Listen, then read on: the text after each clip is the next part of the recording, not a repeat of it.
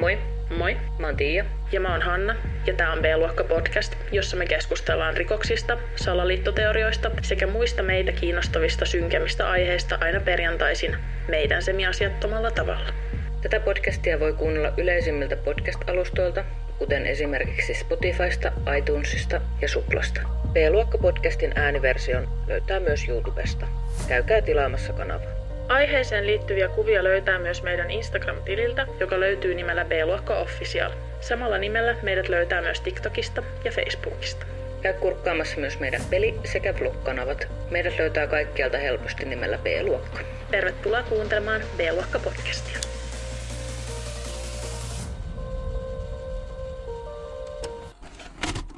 Tästä lähti käyntiin. Hei voi helvetti, mun kello, kellossa on värine päällä. Pieni hetki. No niin. Miten tää alkaa aina tällä ihmesekoilua Niin. joka kerta? Se on aina, aina kun me aloitetaan nämä jaksot, niin me ollaan muka ihan valmiita, mutta sitten kuitenkin selviää, että ei ollakaan. Aina. Hei, ihanaa olla täällä taas. Onko tämä nyt kuudes kausi? Tää on kuudes kausi ja 51.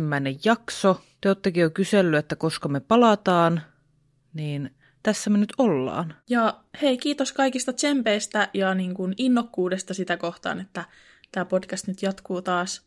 Tulee tosi hyvä fiilis, kun te ootatte ja haluatte kuulla lisää näitä jaksoja. Ja on kiva olla täällä taas. On kiva olla täällä taas. Mutta haluan myös muistuttaa niille, jotka ei tiedä, niin vaikka tämä podcast on ollut tauolla, niin me ollaan silti tehty muuta sisältöä. Meillä on se toinen kevyempi podcast B-osasto. Ja sen lisäksi me tosiaan tehdään myös videoita YouTubeen. Siellä on jo jonkun verran sisältöä kertynytkin. Sinne tulee kaikenlaista. Miten sitä kuvailisi? Mä en oikein tiedä. Se on viihteellistä sisältöä. Kevyttä viihteellistä sisältöä suurimmaksi osaksi. Ja me halutaan kasvattaa meidän kaikkea sisältöä teidän kanssa, joten jos on ideoita ja muuta mihin tahansa liittyen, niin me otetaan ideoita sekä palautetta vastaan. Ja sitten mä haluan vielä muistuttaa, että meillä on tosiaan Discord-kanava ja me ollaan siellä keskustelemassa meidän kuulijoiden kanssa, meidän sisällön seuraajien kanssa, joten jos te haluatte jutella meidän kanssa, niin sinne voi tulla. Ja nyt kun mä muistin, niin meillä on myös striimi, johon voi aina tulla keskustelemaan ihan mistä vaan aiheesta. Kyllä, me striimataan vähintään kolme kertaa viikossa, maanantai, keskiviikko, perjantai. Ja kaiken tämän lisäksi, kun tämä jakso ilmestyy perjantaina, niin huomenna lauantaina me ollaan Tupekonissa. Me ollaan siellä siis edustamassa B-luokkaa, joten jos oot tulossa Tubekoniin, niin seuraa meidän Instagramia, niin laitetaan sinne tuota storeja, niin tuut etsimään meidät sieltä jostakin. Tulkaa moikkailemaan ja näin. Halutaan nähdä teitä. Kyllä. Nyt kun ollaan saatu nämä meidän mainostukset tästä, niin mennäänkö aiheeseen? Let's go! Ihanaa olla täällä taas. Serkut. Tänään me keskustellaan tapauksesta, joka on ihan äärimmäisen kamala, traaginen ja täysin käsittämätön. Kyseessä on vuoteen 2021 sijoittuvat tapahtumat, jolloin vain 16-vuotias tyttö ja tämän poikaystävä surmasivat kylmäverisesti tämän tytön isän. Tähän tapaukseen liittyy myös kuva- ja videomateriaalia. Nämä kuvat löytää tuttuun tapaan meidän Instagramista ja Facebookista, at b-luokka-official, ja lähteestä löytyy taas videot ja muita kiinnostavia linkkejä, niin käykää sieltä katselemassa. Tänään me tosiaan keskustellaan Daniel Halsetin kuolemasta ja mä aloitan tämän jakson kertomalla vähän Danielista, eli tämän jakson uhrista. Daniel syntyi Estakadassa, Oregonissa tammikuun 28. vuonna 1976 vanhemmilleen Vendelille ja Kristinelle. Daniel oli opiskellut musiikkia yliopistossa ja hän nauttikin musiikista kovasti. Hän soitti pianoa sekä rumpuja ja olikin saanut tämmöisen lempinimen Rumpali Dan. Musiikin lisäksi Daniel oli valmistunut kaupatieteiden maisteriksi. Daniel päivitteli ahkerasti sosiaalisen mediaan ja hänellä olikin tuhansia seuraajia eri palveluissa, kuten Instagramissa, Twitterissä sekä YouTubessa. Mä kävin katsomassa noita Danielin eri kanavia ja selkeästi hänelle tärkeää oli tämmöisen positiivisuuden ja inspiraation jakaminen. Hän piti kuntoilusta ja matkusteli paljon USAssa ja jako seuraajilleen kuvia näistä reissuista. Daniel tapasi tulevan vaimonsa Elisabetin yliopistossa ja muutamaa vuotta myöhemmin vuonna 2011 he avioituivat. He saivat yhdessä kolme lasta ja muuttivat asumaan Las Vegasiin Nevadaan. Danielilla oli osaamista IT-alalla ja siitä tulikin hänen koko päivätyönsä. Myöhemmin hän jopa perusti oman yrityksen. Elisabeth valittiin vuonna 2010 Nevadan senaattoriksi, mikä oli tietysti jo tosi iso saavutus itsessään, mutta lisäksi Elisabeth oli nuorin koskaan senaattorin asemaan valittu nainen Nevadassa. Danielin ja Elisabetin avioliitto ei ollut mikään helppo, ja Daniel on myös avoimesti myöhemmin kertonut menneisyytensä virheestä. Vuonna 2011 Daniel pidätettiin kotonaan riidan päätteeksi. Häntä syytettiin rikoksesta, jonka lähin suomennus on varmaankin sukupuolisiveellisyyden julkinen loukkaaminen. Open and gross lewdness ei käänny suomeksi mitenkään järkevästi, mutta sillä tarkoitetaan sitä, että henkilö paljastaa omat sukupuolielimensä ilman toisen suostumusta. Tämähän menee siis kyllä ihan seksuaalisen ää, niin kuin häirinnän puolelle, niin kuin jos mietitään suomenkielisiä nimikkeitä. Mutta tätä nimikettä voidaan käyttää siis esimerkiksi, jos pari vaikka harrastaa seksiä ikkunan edessä niin, että ohikulkijat joutuu tätä todistamaan tai muilla julkisilla paikoilla. Mutta tässä Danielin tapauksessa ei kuitenkaan ollut kyse siitä, vaan ilmeisesti hän oli paljastanut itsensä vaimolleen riidan aikana. Elisabetilla ja Danielilla oli tämän teon motiiveista eriävät mielipiteet. Elisabeth oli sitä mieltä, että Daniel oli seksuaalisesti ahdistellut häntä, kun taas Danielin mukaan kyse oli huomion hakemisesta, koska vaimo oli jättänyt hänet huomiotta. Daniel myös syytti vaimoaan pettämisestä.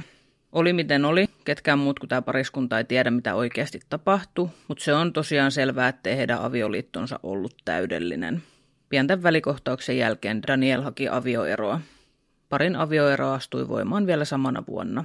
Daniel sai lopulta kuusi kuukautta ehdollista vankeutta tästä välikohtauksesta. Mutta siis mun mielestä nyt on ainakin ihan selvää, että kummankaan selitys tässä tapahtuneesta ei ole niinku Danielin käytöksen liittyvästi niinku oikea, jos sä tajut, mitä mä tarkoitan. Että niinku, ihan sama, mistä syystä se on, ne, mistä syystä se on paljastunut, niin. niin se on silti ollut asiaton tilanne. Ja niinku, se, että jos sulla on joku riita menossa jonkun ihmisen kanssa ja sä päätät, että on hyvä idea paljastella ja riisua tai jotain tällaista, niin, kuin, niin onhan se vähän niin kuin, vähintäänkin epämukavaa. Niin on, niin on. Eikä siis, ja hänet on tästä rikoksesta tuomittu ja näin, eli kyllä siellä niin kuin jotain niin. epäasiallista niin. on tapahtunut joka tapauksessa. Näin. Kyseessä oli tosiaan julkinen henkilö, koska kyse oli senaattorista, joten tästä on ihan lehtijuttuja. Ja mm. tämä Elisabeth tosiaan haki sitten eroa siitä senaattorista vähän tämän välikohtauksen jälkeen. Tämän välikohtauksen takia... Niin siitä hänen asemastaan juu, haki. nimenomaan siis asemasta, juu. Ja siis tämän välikohtauksen takia sekä ää, niiden pettämishuhujen takia, koska... Ja siis tuommoinen poli- tavallaan poliittinen julkinen työ, niin se on tosi semmoista, niin. Niin kuin, että pitää vähän kiillotella omaa niin kuin, julkisuuskuvansa jatkuvasti, että sitten kun tuommoisia niin tulee ilmi, niin se on, ne on oikeasti vaikeita juttuja. Tosiaan kaiken tämän johdosta Elisabeth erosi tehtävästään senaatissa, eikä hänen poliittinen uransa lähtenyt enää käyntiin myöhemmin. Parin kolmen yhteisen lapsen pääasiallinen huoltajuus meni Elisabetille ja hän muuttikin pian Alaskaan uuden miesystävänsä, tulevan aviomiehensä sekä lapsiensa kanssa. Myös Daniel meni myöhemmin uusiin naimisiin, mutta liitto ei kestänyt ja pari erosi vuonna 2019. He jäivät kuitenkin hyviksi ystäviksi ja pitivät yhteyttä edelleen toisiinsa. Kun Danielin lasten äiti ja ex-vaimo muutti takaisin Las Vegasiin, oli Daniel asiasta riemuissaan, sillä nyt hänellä olisi taas mahdollisuus olla lastensa elämässä enemmän. Ex-pariskunnan nuorin lapsi Sierra viihtyi huomattavasti paremmin isänsä luona, ja vaikka hänen olisi pitänyt tämän huoltajuussopimuksen mukaan asua äidillään, niin hän vietti suurimman osan ajastaan isänsä luona. Vuonna 2020 Daniel yritti saada Sierran huoltajuuden, mutta tuloksetta, ja Sierra joutui palaamaan äitinsä luo. Sierra ei kuitenkaan siellä kauaa viihtynyt, vaan pian hän oli taas isänsä luona. Eli mä ymmärsin, että tässä on ollut sellainen tilanne, että se Sierra on vaan lähtenyt sieltä äidiltänsä ja mennyt takaisin isänsä luo. Daniel julkaisi ahkerasti kuvia ja videoita hänestä ja Sierrasta sosiaalisen mediaan, ja vaikka hänellä oli tosiaan nämä omat menneisyyden haamunsa, niin on sanottu, että hän yritti parhaansa mukaan olla joka päivä yleisesti parempi ihminen ja ennen kaikkea paras isä lapsilleen. Vuoden 2020 kesäkuussa 15-vuotias Sierra alkoi seurustella kahta vuotta vanhemman Aaron Guerreron kanssa – Aika nopeasti tämän suhteen alettua Sierran sekä ilmeisesti myös Aaronin vanhemmat alkoi huolestua siitä, että kuin nopeasti tämä pariskunta eteni. Sierra muuttui tosi sulkeutuneeksi, eikä hän halunnut enää samalla tavalla viettää aikaa isänsä kanssa. Hän olisi halunnut olla kaiken mahdollisen ajan vaan tämän Aaronin kanssa. Kun Sierran ja Aaronin vanhemmat sai tietää, että tämä nuori pari suunnitteli vanhempiensa rahojen varastamista ja uuden elämän aloittamista Los Angelesissa, molempien nuorten vanhemmat päätti, että olisi parempi, ettei nämä nuoret enää tapaisi. Mun mielestä tässä kohtaa on hyvä ja huomata, että nämä nuoret ei ole edes tämmöistä suunnitelmaa pystynyt tekemään silleen salassa, että sitä ei olisi huomattu. Et niin kuin, luulisin, että heillä on hälytyskellot jo tässä soinut, että niin kuin, mä en niin kuin tajuu vaan tätä logiikkaa, kun mennään tässä eteenpäin kohta ja selvii näitä asioita. Niin, en mäkään. Eikä varmaan kukaan mukaan. Molemmat, Aaron sekä Sierra, olivat raivoissaan vanhemmilleen, mutta lopulta vanhemmat luuli, etteivät he enää näe toisiaan. Kuten arvata saattaa, niin tällaiset kiellot ei kiinnostaneet Sierra ja Aaronia pätkääkään, vaan he jatkovat tätä heidän tapailua salassa. He alkoivat punomaan paljon pahempaa suunnitelmaa. Huhtikuun kahdeksas päivä vuonna 2021. Aikaisin aamulla Aaron karkasi kotoaan ja kävi nappaamassa Sierran kyytiinsä. Parivaljakko kävi nostamassa Danielin ja tämän ex-vaimon tililtä 1300 dollaria. He kävivät useilla eri automaateilla nostamassa nämä rahat. Tämä tili oli siis Danielin ja tämän toisen ex-vaimon tili, ei siis tämän Sierran äidin. Mä en tiedä, mistä syystä tämä tili oli edelleen aktiivisena, koska kumpikaan ei ollut nostanut rahaa sieltä eron jälkeen. Muutamissa lähteissä sanottiin, että he olisivat jääneet niin hyvin väleihin, että heillä oli jopa yhteinen pankkitili, mutta jos sitä ei edes käytetty, niin en mä näe, että se nyt olisi varsinaisesti mikään merkki heidän läheisestä suhteestaan. Heillä siis varmasti oli läheiset välit, mutta eiköhän toi tili ollut vaan siis joku, että se on vain jostain syystä unohtunut sinne käyttöön, tai että sitä ei ole suljettu. Rahojen nostamisen jälkeen Sierra ja Aaron piipahtivat muutamassa eri marketissa, josta he hankkivat valkaisuainetta, pyörösahan ekstraterillä, sytytysnestettä, hanskoja ja rättejä. Seuraamista tapahtumista ei ole varmistettuja yksityiskohtia, mutta tiedetään, että Sierra ja Aaron menivät Danielin asunnolle ja jossain vaiheessa siellä ollessaan puukuttivat Danielin kuoliaksi. Tämän jälkeen parivalikko otti Danielin auton alleen ja lähti kohti Salt Lake Cityä. Tämä Danielin ex-vaimo, jonka kanssa Daniel jakotan pankkitilin, oli huomannut, että sieltä oli käytetty rahaa. Se oli omituista, koska niin kuin mä aiemmin sanoin, niin tota tiliä ei oltu käytetty eron jälkeen. Ex-vaimo yritti saada Danielin kiinni, mutta tuloksetta. Ilmeisesti tämä ex-vaimo oli myös jotenkin ihmetellyt sitä, että se, sieltä tililtä oli siis myös käytetty rahaa niin kuin niissä kaupoissa – ja ihmetellyt myös lisäksi sitä, että sieltä oli nostettu rahaa ja sit sitä korttia oli myös käytetty. Ja jossain lähteessä sanottiin, että pankkikin olisi jotenkin ihmetellyt tätä, että sieltä oli nostettu sitä rahaa ja näin. Mutta mä en tiedä, onko se siis totta vai oliko se vaan tämä ex-vaimo, joka sitä sitten alkoi ihmettelemään. Nopeasti myös Danielin äiti Kristiina huolestui ja yritti saada poikansa yhteyden, sillä ei ollut kuullut hänestä mitään muutamaan päivään. He oli siis usein yhteydessä, joten tämä äiti sitten huolestui tosi nopeasti sen takia, kun hän ei saanut Danielia kiinni. Kun hänenkin yhteydenottoyritykset epäonnistui, otti hän yhteyttä Sierraan, joka sujuvasti valehteli, että isän puhelin on temppuillut ja että kaikki on hyvin. Kun Danielista ei kuitenkaan vielä kuullut myöhemminkään mitään, niin muutkin läheiset alkoi soittelemaan ja viestittelemään Sierralle. Hyvin pian Sierra ei kuitenkaan enää vastannut kenellekään puheluihin tai viesteihin. Siinä vaiheessa Kristiina, Danielin äiti, otti yhteyttä Danielin vuokranantajan Bekiin ja kertoi huolestaan. Kaikkien muiden tavoin myös Becky yritti tavoittaa puhelimitse Danielin ja sen jälkeen Sierran. Tämä Becky oli siis Danielin vuokranantaja, mutta myös ilmeisesti siis perheystävä perhetuttu, että sen takia varmasti tämä Becky otti yhteyttä myös Sierraan. Okei. Okay. Daniel ei vastannut ja Sierra vastasi viestillä samalla tavalla kuin aiemminkin, että puhelin on rikki ja että isä on suihkussa. Ja pian Sierra lopetti myös Bekille vastaamisen. Eli tilanne oli se, että Sierra oli yrittänyt saada tätä tilannetta näyttämään siltä, että kaikki on hyvin, mutta onhan tuo nyt äärimmäisen epäilyttävää käytöstä. Niin on. Ja myös äärimmäisen naivia käytöstä. Niin, niin on, siis niin on todella. Danielin äiti Kristiina alkoi olla jo epätoivoinen ja soitti poliisille, toivoen saavansa jonkun käymään paikan päällä. Puhelussa hän kertoi, ettei kukaan saanut Danielin tai tämän tyttären yhteyttä, eikä hän ollut myöskään saapunut töihin, eikä vastannut siis tälle työpaikallekaan. Lisäksi Kristiina sanoo tässä puhelussa, että, että Danielin tililtä on nostettu rahaa semmoiselta tililtä, josta ei siis, jota ei siis yleensä käytetä. Tämä tarkistus ei kuitenkaan ehtinyt toteutumaan, sillä Kristiina sai Pekin lähtemään talolle. Peki ei kuitenkaan halunnut mennä tänne talolle yksin, joten hän otti ystävänsä mukaan. Peki ja ystävät lähti sitten käymään täällä talolla ja heti paikalle päästyään he ymmärsivät, ettei kaikki ole hyvin. Etuovi oli auki ja kun he astuivat sisälle taloon, heidän nenänsä tuli heti palanen hajua. Kun he menivät peremmälle, he kävivät kaikki talon huoneet läpi, kunnes he lähestyivät autotallia. Heidän nenänsä alkoi tulvia voimakas sytytysnesteen haju.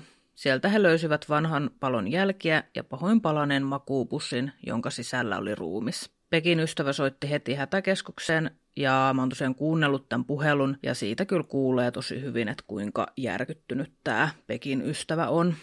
Hän siis soittaa sinne hätäkeskukseen ja on jotenkin siis hengittää tosi semmoista tiheätä hengitystä. On varmaan siis saamassa, kuulostaa, että olisi saamassa jonkun paniikkikohtauksen ja sanoo, että oh my god, oh my god, täällä on niinku ruumis. Ja sitten se hätäkeskuspäivystäjä kysyy, että mitä sinne tarvitaan, pitääkö sinne lähettää poliisi, ambulanssi vai palokunta. Ja sitten se nainen on ihan, että no, että täällä on kyllä vanhan palon jälkiä, mutta että se on kyllä vanha palo, että täällä on ruumis ja näin. Niin, mutta tostahan me puhuttiin, kun sä sanoit, että se oli jopa ehkä vähän töykeen kuulonen se hätäkeskuspäivystäjä, koska se niin kuin alkoi kysellä siltä sinne soittaneelta ihmiseltä, että mitä sinne tarvitaan, niin. vaikka se on jo kuvailu, että täällä on ruumis. Niin kuin, että eikö, sä ite, eikö se ole sun työ tavallaan selvittää, että okei, mitä mun pitää lähettää sinne? Niin, nimenomaan. Se on sen hätäkeskuspäivystäjän tehtävä niin kuin arvioida, että mitä sinne pitää lähettää. Ei se ole sen, ketä sinne soittaa, niin ei se ole sen tehtävä. Niin ja varsinkin, kun tosi usein hätäkeskukseen soittaessa ihmiset voi mm. olla tosi semmoisessa niin kuin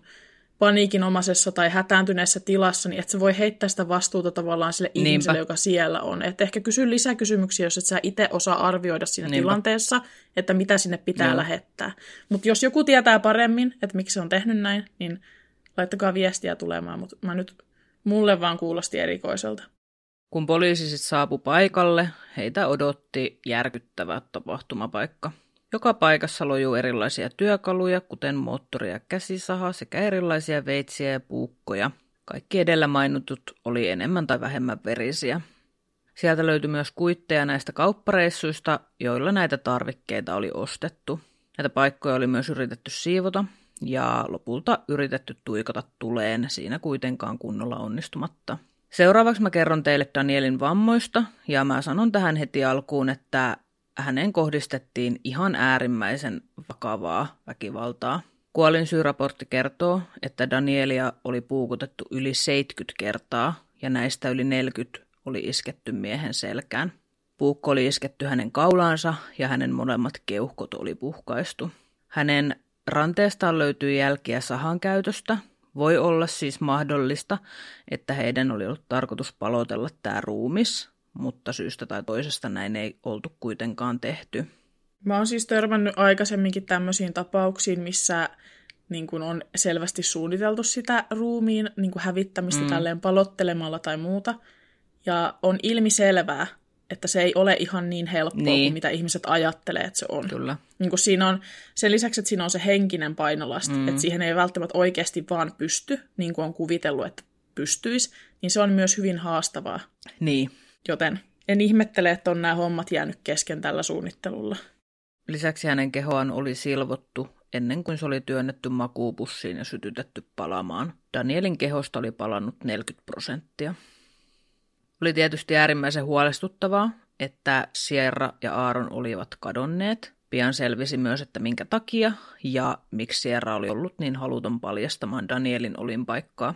Talon jätettyjen kuittien avulla poliisi alkoi tutkimaan valvontakamerakuvia ja kävi ilmi, että asunnosta löydetyt tavarat oli ostanut Aaron ja Sierra. Nämä ostokset oli tosiaan tehty Danielin luottokortilla. Lisäksi eräällä valvontakameravideolla näkyy, miten Danielin Nissan-merkkinen auto poistuu täältä Danielin kotoa pian sen jälkeen, kun Danielin äiti oli soittanut Sierralle ja sanonut, että aikoo ottaa yhteyttä poliisiin, jos Sierra ei kerro, missä Daniel on. Tässä vaiheessa poliisille alkoi olla jo ihan selvää, että Aaron ja Sierra olivat sekaantuneet Danielin kuoleman. Heistä annettiin pidätysmääräys. 13. huhtikuuta melkein 700 kilometrin päässä Las Vegasista, Salt Lake Cityssä, Sierra ja Aaron olivat junassa. Tästäkin on siis videokuvaa.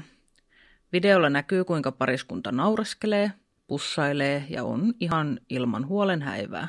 Tämä muuttuu kuitenkin nopeasti, kun junaan astuu poliisi, joka haluaa tarkistaa, että he eivät matkusta pummilla. Ilmeisesti tämä pari oli jotenkin ravannut aluksi edestakas sisään ja ulos sitä junasta. Ja tämä oli sitten kiinnittänyt poliisin huomioon, miksi lippuja oli tarkastamassa poliisi, en tiedä. Mutta ehkä just sen takia, että jos he oli ollut jotenkin epäilyttäviä siellä, niin ne oli sitten kiinnittänyt huomioon tähän. Mä siis mietin, että onko mahdollista, että junan henkilökunta on erikseen niin soittanut sinne poliisi, että onkohan tämä siellä, onko se jotain sellaista aluetta, että on syytä niin kuin sit soittaa ylimääräisiä ihmisiä paikalle – tai tavallaan poliisi paikalle, jos on jotain tosi epäilyttävää käytöstä. Niin mä en tiedä. Se voi olla... Mutta siis varmaan on varmaankin, eikö varmaan nyt se, että ne poliisit ei ollut siellä niin kuin etsimässä nimenomaan heitä? Juu, ei ollut. Ei Joo, okei, okay, no niin. Poliisi tarkisti sitten myös heidän taustansa, jolloin selvisi, että heistä molemmista on pidätysmääräys. Heidät pidätettiin sitten viisi päivää Danielin surman jälkeen. Pian löytyi myös tämä varastettu auto, jolla he olivat matkustaneet tänne Salt Lake Cityin. Sen takakontista löytyi veren tahrima viltti. Tässä on nyt varmaan tähän mennessä jo kaikille käynyt selväksi, että tämä ei nyt taaskaan ole ollut asialla mitkään criminal mastermindit. Kaikkien noiden todisteiden jälkeen jättämisen ja epäilyttävästi käyttäytymisen lisäksi poliisi löysi Sierran puhelimesta erittäin häiritseviä videoita. Eräällä videolla Sierra ja Aaron makaavat ilmeisesti teltassa, ja Aaron sanoo videolla, tervetuloa meidän YouTube-kanavalle. Tänään on kolmas päivä sen jälkeen, kun murhasimme ihmisen, johon Sierra naurain vastaa, wow, et voi sanoa noin videolle, johon Aaron toteaa, se oli sen arvoista. Loppuvideossa Aaron bussailee Sierraa ja laittaa käden hänen kurkulle ja kevyesti kuristaa tätä, ja Sierra kertoo, kuinka paljon he ovat harrastaneet seksiä sinä päivänä. Pari on tälläkin videolla iloinen ja he eivät osoita mitään merkkejä katumuksesta. Ja tämän videon löytää linkattuna tuolta lähteestä. Voitte käydä katsoa sen koko pätkän. Siis mun mielestä tässä sekoittuu niin vahvasti, että semmoinen niin naivin nuoren ihmisen niin kuin teinin käytös ja sitten tämmöinen oikeasti tosi vakava teko. Niin kuin, että mä voisin kuvitella, että jotkut teinit käyttäytyy noin, kun ne mm. käy vaikka varastamassa jota, jotain jostain tiedätkö, tommosia videoita ja tommosia puhuisi niistä siinä, mutta kun jotenkin niin tämä naivius ja kaikki niin tähän liittyvä sekoittuu tämmöiseen niin todella vakavaan tekoon ja suunnitelmallisuuteen, niin mä oon vaan silleen, että niin mitä? Mä siis mietin sitä, että näillä nuorilla, mitä, minkä ikäistä ne oli tässä kohtaa? 16 ja 18-vuotiaat. Tosi, tosi nuoret ihmiset, niin kuin mm. aikuisuuden kynnyksellä kohta pian olevat ihmiset, niin ei selvästikään ymmärrä näiden heidän tekojensa seurauksia. Niin kuin heidän tavoitteenaan oli mm. varmastikin se, että he ei jäisi kiinni, mutta silti mä mietin sitä, että he ei ole siinäkään kohtaa kuitenkaan ymmärtänyt, että mitä se tarkoittaa piilotella poliisilta, millaista elämää se on ja mitä mm. he ei voi tehdä, että minkälaisen vapauden se vie heiltä. Niin kuin, että vaan täysin naivia ja ym, niin kuin semmoista, ei mitään kokemusta ja Jep. ymmärrystä niin kuin mistään asiasta selvästikään. Ei olekaan. Sierra ja Aaronia syytettiin yhteensä yhdeksästä rikoksesta, muun muassa murhasta, salaliitosta, tuhopoltosta ja ryöstöstä. Molemmat kiistivät syyllistyneensä näihin rikoksiin, mutta myöhemmin, maaliskuussa 22, molemmat muuttivat mielensä ja myönsivät syyllistyneensä Danielin murhaan. Syyttäjä teki Aaronin kanssa sopimuksen, jonka mukaan hänelle ei voitaisi hakea kuolemantuomiota.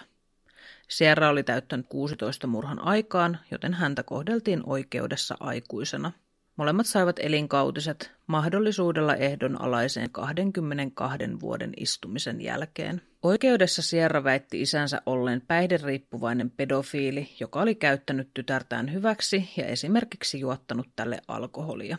Nämä väitteet ei kuitenkaan ottanut oikein tuulta alleen, eikä tästä ole siis mitään todisteita. Oikeudessa kuultiin myös Danielin sukulaisia ja läheisiä, eikä Sierran puheet saaneet heiltä mitään kannatusta, joten Sierra oli todella yksin näiden väitteiden kanssa. Ilmeisesti hänen äitinsä oli tytärtään uskonut ja puolustanut, mutta siinä se. Tämä nyt on vaan mun oma spekulaatio, mutta mulle tuli vähän sellainen olo, että näillä jutuilla yritettiin vaan oikeuttaa tätä hirveätä tekoa. Sierra esiintyi oikeudessa täysin ilmeettömänä, eikä hän osoittanut mitään katumusta. Kun heidän tuomionsa luettiin, Sierra kuunteli sen täysin rauhallisena, kun taas Aaron itki ja oli selvästi järkyttynyt. Aaron pyysi myös anteeksi Danielin läheisiltä, mitä Sierra ei muuten koskaan tehnyt. Hän ei koskaan pyytänyt anteeksi. Danielin läheiset julkaisivat tiedotteen, joka kuului näin. Daniel Halset oli ennen kaikkea rakastava isä, veli ja poika, joka oli perheemme sydän. Se, että menetimme hänet niin hirvittävällä, raakalaismaisella, järjettömällä ja väkivaltaisella tavalla, särkee sydämemme ja aiheuttaa meille valtavasti surua. Videolla nähty täydellinen katumattomuus on sekä alhaista että anteeksi antamatonta. Olemme kiitollisia poliisin ja syyttäjän työstä, odotamme oikeuden toteutuvan ja syyllisten ottavan vastuun teostaan. Rakastimme Dania paljon ja kaipaamme häntä joka hetki ja joka päivä. Tämä jää ainoaksi lausunnoksi, jonka annamme, pyydämme yksityisyyttä ja ymmärrystä. Daniel jako sosiaalisen median paljon sisältöä lapsistaan, myös Sierrasta. Tähän mennessä kuitenkin suuri osa niistä on poistettu, ja Danielista kertovalla sivustolla Sierrasta ei puhuta mitään. Hänet on ikään kuin pyyhitty pois Danielin elämästä hänen läheistensä toimesta. Mä luulen, että Danielin läheiset on siis käynyt poistamassa suurimman osan näistä kuvista, joissa Sierra on isänsä kanssa, enkä mä kyllä heitä voi tästä syyttää. Mä yritin etsiä tilastoja USAssa tapahtuvista kuolemista, joissa alaikäinen lapsi on murhannut oman vanhempansa, mutta valitettavasti mä en onnistunut löytämään muuta kuin todella vanhaa dataa asiasta 1990-99 väliseltä ajalta. Tuona aikana tapahtui 2104 henkirikosta, joissa lapsi tappoi vanhemman. Näistä 416 oli alle 18-vuotiaan tekemiä, eli noin 20 prosenttia. Tona aikana 90-99 tapahtui noin 187 000 henkirikosta, eli vanhempien tappamaksi joutuneita oli noin 1,1 prosenttia. Märitettiin myös suomalaisia tapauksia, mutta niitä on siis ihan todella vähän. Vuosikymmenien ajalta on ihan muutamia tämmöisiä tapauksia Suomessa. Haluan ihan ensimmäisenä sanoa kyllä sen, että en usko näihin Sierran väitöksiin siitä, että Daniel olisi ollut pedofiili. En mäkään tämmöisiä tapauksia on olemassa, missä vanhempi käyttää hyväksi mm. lastaan, mutta en usko, että tämä on sellainen tapaus. Toi on todella erikoista heidän molempien käytös siinä sen näissä videoilla ja muuta, kun sä kuvailit, että he niin kuin on iloisia ja pussailee ja tällaista. Niin onhan se, niin kuin, eihän se ole tavallista käytöstä. Tiedätkö, se on asia erikseen, että suunnittelee tämmöisen teon, mm. mikä ei myöskään ole tavallista käytöstä, mutta että suunnittelee näin tarkasti. Sitten se on erikseen, että tekee sen – mutta sitten vielä se, että niinku, ei edes se teko itsessään aiheuta mitään semmoista, niinku, niin. että siinä kohtaa ei tule sellaista, niinku, että mitä vittua täällä tapahtuu. Voi olla, että on tullutkin ja tämä on heidän tapansa käsitellä asiaa, mutta näin ulkopuolisen silmissä se ei näytä siltä. Ei näytäkään. Ja niin kuin ihan vaan se, että ei ole sen vertaa ymmärrystä Sierralla, että niin kuin niin. edes läpällä pyytäisi anteeksi. Niin kuin edes niin kuin silleen, että tajuaisi, että näin kuuluu tehdä. Niinpä. Ja siis musta olisi tosi mielenkiintoista tietää, että onko Sierralle ja Aaronille tehty jotain mielentilatutkimusta, mitä ne on mahdollisesti osoittanut. Mitään tietoa mä en löytänyt, mutta se olisi tosi mielenkiintoista tietää. Ja sitten jos miettii tota motiivia, niin tämä nyt ei ole mikään uusi ilmiö, että ihmiset murhaa toisia ihmisiä siitä syystä, että ne haluaa viettää niiden koko loppuelämän yhdessä. Ihmiset tekee tätä jatkuvasti ne tappaa vaikka ö, aviopuolison siitä syystä, että ei voi ottaa avioeroa ja ajatellaan, että pääsee elämään sitten omaa elämää jonkun toisen ihmisen kanssa. Hyvä esimerkki on tämä Chris. Mikä se Chris on se? Niin se, joka, joka tappoi perheensä ja jotenkin naivisti ajatteli, että hän pääsee elämään sitten Joo. uutta elämää uuden naisen kanssa ja näin. Ja tässä Krisin tapauksessa ja näissä monissa muissa tapauksissa on kyseessä siis tietysti aikuiset ihmiset, ja tässä meidän keississä nyt tänään on lapsista kyse, että ei se nyt mitenkään, tiedätkö, näitä tapahtuu, mutta silti se on ihan käsittämätöntä, että mm. miten päädytään tämmöiseen tekoon. Niin ja sitten vielä niin kuin jotenkin se, että mä ymmärrän se, että nuorena ei jotenkin käsitä sitä, että niin semmoisia elämän mm. realiteetteja, niin kuin, että tämä on ohimenevää aikaa. Voiko se olla suhde, joka kestää ikuisesti? On se mahdollista, mutta sä oot vielä alaikäinen ja obviously tässä on semmoinen tilanne, missä sun elämässä olevat aikuiset ihmiset toteaa, mm. että tämä ei ole sulle turvallinen tai hyväksi tämä suhde. Että meitä huolestuttaa. Niin silloin sun täytyy, jos se on niin, niin. semmoinen suhde, missä haluat väkisin olla, niin sitten täytyy vaan niinku odotella hetken aikaa. Tai jos ottaa jollain muulla tavalla, että hei, että kaikki on ihan ok, että me pystytään niinku tähän suhteeseen. Jotenkin vaan tulee semmoinen, että oottepa te ihan helvetin tyhmiä, silleen, että, niinku, että et, te ette ymmärrä mistään Niinpä. mitään. Mutta niin kuin mä sanoin, tällaista tapahtuu. Vanhemmat jatkuvasti estää ihmisiä tai lapsiaan olemasta mm. suhteesta toisten lasten kanssa tai mitä ikinä. Kyllä sä tiedät, mitä mä meinaan tai tiedätte, mitä mä meinaan. Niin. Eikä tämmöistä, niin kuin, ihmiset ei murhaa toisiaan. Että semmoinen juttu vaan, että tähän vaaditaan kyllä jollain tavalla erityinen niin, henkilö. Niin vaaditaan, juu, ei, ei, ei tämmöisiä tekoja tee, jos on kaikki ihan hyvin. Oliko sä Hanna kuullut tästä tapauksesta aikaisemmin? En ollut kuullut tästä kyseisestä tapauksesta koskaan ennen. Tuleeko sun jotain keissejä mieleen, missä olisi tämmöinen samankaltainen? Mm, ky- nyt kun mä oon tosi paljon kattonut semmoisia videoita, missä on näytetty niin kuin näitä kuulustelutilanteita. Et Joo. Tiedätte varmaan semmoisia YouTube-kanavia, on pari semmoista, mitä mä niin erityisesti on nyt kattonut tosi paljon tässä meidän tauon aikana missä nimenomaan niin kuin se keissi rakennetaan sen kuulustelun ympärille. Ihan varmaan tällä kaudella aion ottaa jonkun niistä keisseistä esille, mutta olen katsonut niitä niin paljon, että en osaa niin kuin spesifikisti sanoa jotain tiettyä, mutta siellä on paljon tämän tyylisiä okay, tapauksia, joo. ja siis tosi paljon niin kuin nimenomaan nuoria ihmisiä, jotka luulee pääsevänsä läpi mm. niin kuin, tai pääsevänsä pälkähästä tämmöisen murhasta. Yksi, mikä tulee mieleen, on Tämä on semmoinen, mikä mulla on jäänyt mieleen, mä varmaan teen tästä jakson, mutta tämmöinen nuori poika, joka tappoi hyvän ystävänsä ja kertoi sitä niin kuin kylillä, kavereille ja kaikille, niin kuin, ja ajatteli, että ei kukaan sano kellekään mitään siitä. Ja niin kuin kehuskeli sillä. Tää ihmettä. Niin taas tämmöinen niin kuin tosi, niin kuin, että mit, mitä sä sel... Niin kuin mitä? Tämä on siis harvinaista, Tää, niin kuin, että alaikäinen surmaa oman vanhempansa ja vielä harvinaisempaa on se, että kyseessä on siis tyttö tai naispuoleinen henkilö. Mm. Ja kyllähän Suomessakin on näitä, niin kuin, että lapsi tappaa vanhempansa joko yhden tai kaksi, niin kuin molemmat. Mm. Tässä on nyt ihan viime aikoinakin on tullut muutamia. Että, mutta mm. kyseessä on ollut siis aikuiset lapset, jotka on siis surmannut omia vanhempia. Ja siis täytyy sanoa sen verran, että kun tämmöisiä tapahtuu, niin se on tosi valitettavaa, että niihin liittyy usein tämmöisiä ihan aitoja mm. traumoja. Niin kuin tämmöisiä, että, ö, että jotain on oikeasti kamalaa tapahtunut muutakin kuin se, että vanhempi ei anna sun seurustella niin. sun henkilön kanssa, ketä sä, kenen kanssa haluaisit olla. Niinpä. Ja nyt oletettu tilanne on ollut tässä tapauksessa, mistä myös just, just puhuttiin, on niin. ollut tämä. Mehän ei voida mitään muuta siitä sanoa. Mutta siis se mun mielestä on erityisen tärkeää, että se apu pääsee ihmisille, ketä sitä oikeasti tarvii ja löytäisi perille, vaikka siitä ei olisi semmoisia mm. selkeitä merkkejä, että löydettäisiin keinoja, miten saataisiin lapsia ja nuoria pois tämmöisistä tilanteista. Mutta mut en mä niinku, mitä muuta tässä niinku voi. Mä luin yhtä Reddit-keskustelua tästä, tai semmoista ketjua, mm. ja siellä oli just tämä video, mistä mä aikaisemmin puhuinkin, ja siinä videolla siis tosiaan tämä Aaron ottaa Sierraa kaulasta kiinni ja läpsyttelee sen poskia siinä ja tämmöistä. Ja sitten mm. joku, joku kirjoitti sinne postaukseen, että, tai sinne ketjuun, että, että toi Aaron olisi varmaan tappanut Sierran jossain vaiheessa, jos ne ei olisi jäänyt kiinni. On spekuloitu, että siinä suhteessa on ollut tämmöinen valta-asema, jossa Aaron on ollut niin kuin että Aaronilla on ollut se valta-asema siinä tilanteessa.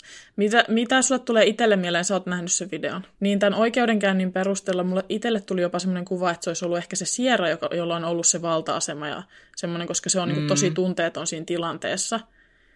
Niin mä mietin, että voiko olla mahdollista tai vaikuttaako. Mä, tämä on vaan spekulointia. Me ei voida tietää, mm. että kaikki on mahdollista tässä. Ja siis ihan mahdollista, todella mahdollista, että valta-asemassa oleva henkilö voi esittää mm. oikeudessa olevansa surullisempi kuin oikeasti on. Täysin mahdollista.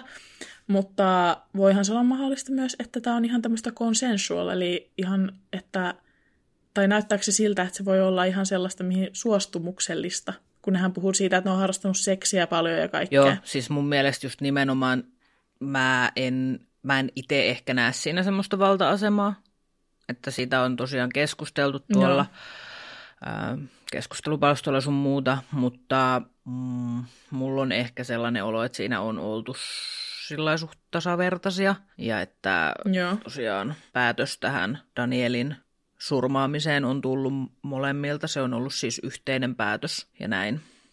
Aaron on siis sanonut haastattelussa, että se on ollut ihan yhteinen päätös tämä, että he surmaavat Danielin ja Aaron, Aaronia on siis haasteltu, kun hän oli vankilassa ja ihan rauhallisesti puhu tästä aiheesta ja sitten jotain lopussa sanoi, että hän toivoo, että hänelle annetaan vielä mahdollisuus toimia yhteiskunnan jäsenenä. Ja siis täytyy sanoa sen verran, että jos Aaron sanoo, että ne on molemmat ollut tasapuolisesti siinä mukana, niin pitää myös muistaa se, että okei, Aaron voi sanoa mitä vaan, mm. mutta samaan aikaan kyseessä oli Sierran isä.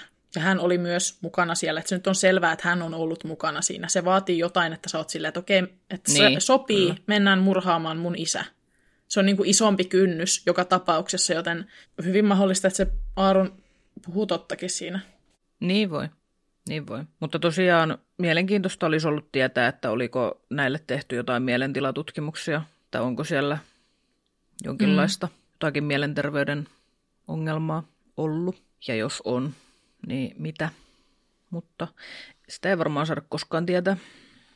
Ja Muistetaan myös se, että ihmiset, joilla on mielenterveysongelmia, niin usein on suuremmalla todennäköisyydellä uhreja kuin tekijöitä. Kyllä. Kiitos kun kuuntelit jakson. Laita ihmeessä palautetta meille. Meihin saa yhteyden esimerkiksi Instagramissa tai Facebookissa tai sitten YouTuben kommenttiosiossa. Tai jos oot virallisempi tyyppi, niin laita sähköpösti, sähköpösti. Joo. Kaikki linkit löytyy tuolta alhaalta ja me nähdään sitten ensi viikolla. Moikka! Moikka serkuilee! Moi moi! Käy kurkkaamassa myös meidän peli- sekä vlog-kanavat. Meidät löytää kaikkialta helposti nimellä B-luokka. Kaikki linkit löytyy kuvauksesta. B-luokka-podcastin löytää myös somesta nimellä B-luokka Official. Laittakaa palautetta, jaksoehdotuksia, kysymyksiä tai vaikka vain kuulumiset tulemaan. Meidät saa kiinni kaikista meidän somekanavista sekä sähköpostilla. Kiitos kun kuuntelit. Nähdään seuraavassa jaksossa.